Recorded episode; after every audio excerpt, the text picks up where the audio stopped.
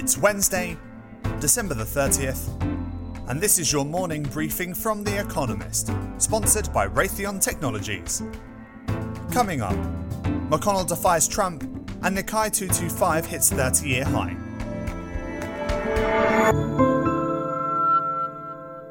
First, the world in brief. Mitch McConnell, the Republican Majority Leader in the Senate, blocked an attempt to beef up state handouts for millions of Americans. President Donald Trump wants the checks, part of a coronavirus stimulus package, increased from $600 to $2,000. Democrats, who are keen on that too, pushed for an immediate vote. Mr. McConnell, however, insisted that the bill first add two other contentious measures reducing legal protections for social media and investigating alleged electoral fraud. The COVID 19 vaccine developed by Oxford University and AstraZeneca, a British pharmaceutical firm, is unlikely to be approved for use in the EU in January, according to the bloc's medical regulator, which said the firms had not even filed an application yet. There have been high hopes for the vaccine, which is cheaper and easier to manufacture than those already being distributed. America, meanwhile, reported its first case of a new, more contagious strain of the virus. Argentina became the third country after Russia and Belarus to begin giving Russia's Sputnik V COVID 19 vaccine outside of trials. Russia points to evidence that the vaccine is effective, but some international observers are skeptical because of a lack of published data from large, late stage clinical trials with randomized controls. At least seven people died when two earthquakes of magnitude 5.2 and 6.4 hit Croatia on successive days. Buildings have collapsed, seriously injuring dozens. The second earthquake was also felt as far away as Vienna. Neighbouring Slovenia shut its nuclear power plant in case of further tremors. The Nikkei 225 index of Japanese shares surpassed 27,000 for the first time since 1991, as equities rallied after America's stimulus bill was passed into law and a post Brexit trade deal was agreed between Britain and the EU. Exactly 31 years ago, when Japan's economy was at its bubbliest, the index peaked at almost 39,000. It fell to less than 8,000 in 2003. And Ryanair and Wizz confirmed that they will restrict the voting rights of their non EU shareholders from January 1st, after Britain's Brexit transition period ends.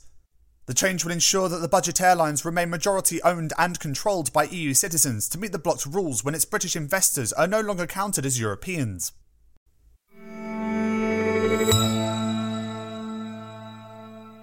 And now here's today's agenda.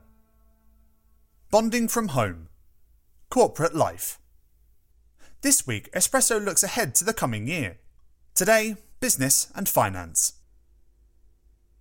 Many managers will have been surprised by how well this year's working from home experiment went. Before 2020, employees who stayed at home tended to be isolated from those who remained in the office. But the pandemic put everyone in the same boat. Managers learned that staff could still be productive, employees got used to taking part in video meetings, the new arrangement worked because employees were already familiar with their roles and were used to the rhythm of the organisation.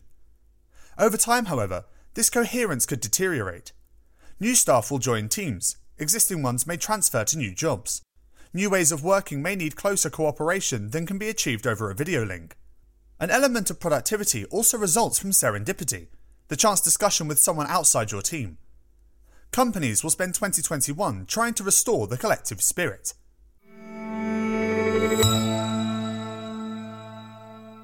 Unequal impact. Inequality after the pandemic. Inequality looked a bit more manageable in the years before the pandemic. A slow but steady strengthening of labour markets as the global financial crisis faded into the distance eventually yielded healthy wage gains for workers across the income distribution. Measures of inequality in many economies levelled off or even declined a little. At first, COVID 19 did not disrupt this trend much, thanks to generous support from governments around the world. But the picture now looks quite different. Economic analysis of pandemics over the past century suggests that they lead to sharp rises in inequality. Five years after a pandemic begins, Gini coefficients, a measure of income dispersion, typically remain about 1.25% above pre crisis levels. Among people with middling to high levels of education, the share of people in work scarcely budges as a consequence of a pandemic. But among those with low levels, it typically declines by 5%. This time will be no different.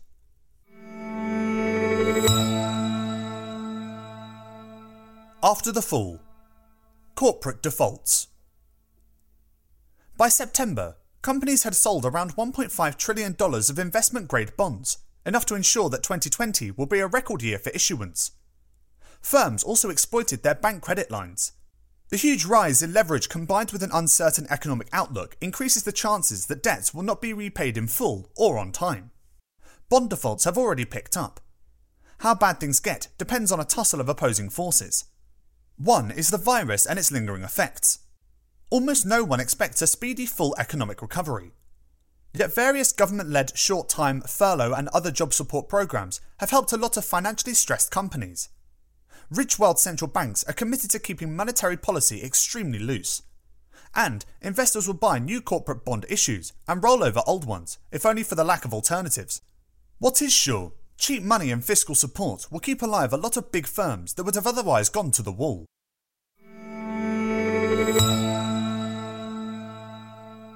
Power struggle. Electric vehicles.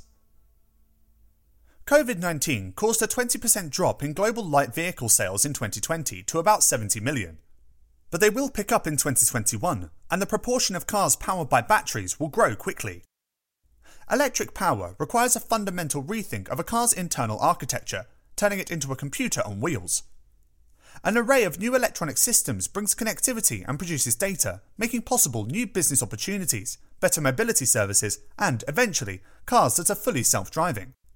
During 2021, the companies in the electric car ecosystem, Tesla, its copycats, established car makers, and tech giants, will be jockeying for position in the race to an electrified future. Incumbent car makers are struggling to combine disparate electronic systems from different suppliers to create the seamless experience offered by Tesla. They must also wind down investments in combustion engine technology. Expect more joint ventures and investments in startups as incumbents try to share costs, shift away from petrol power, and bring in new thinking.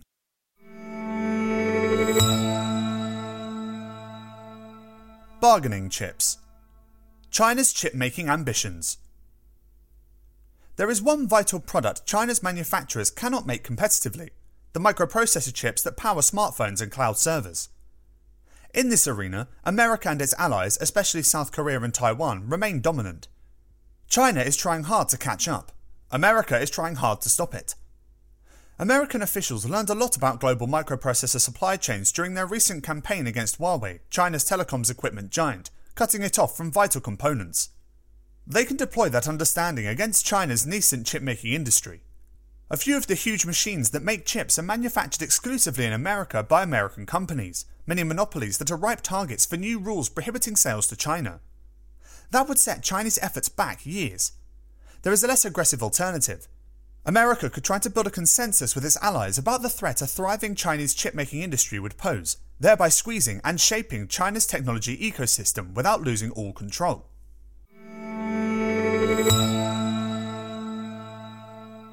Finally, here's the quote of the day from Romain Rolland, who died on this day in 1944. It is the artist's business to create sunshine when the sun falls. That's it from The Economist morning briefing, available every weekday and on Saturdays. You can hear interviews and analysis from our journalists, including our current affairs podcast, The Intelligence, by searching for The Economist on your podcast app or asking your smart speaker to play the latest Economist radio podcast. And as a subscriber, you have access to each week's full edition in audio. Just download the Economist app on your mobile device to start listening.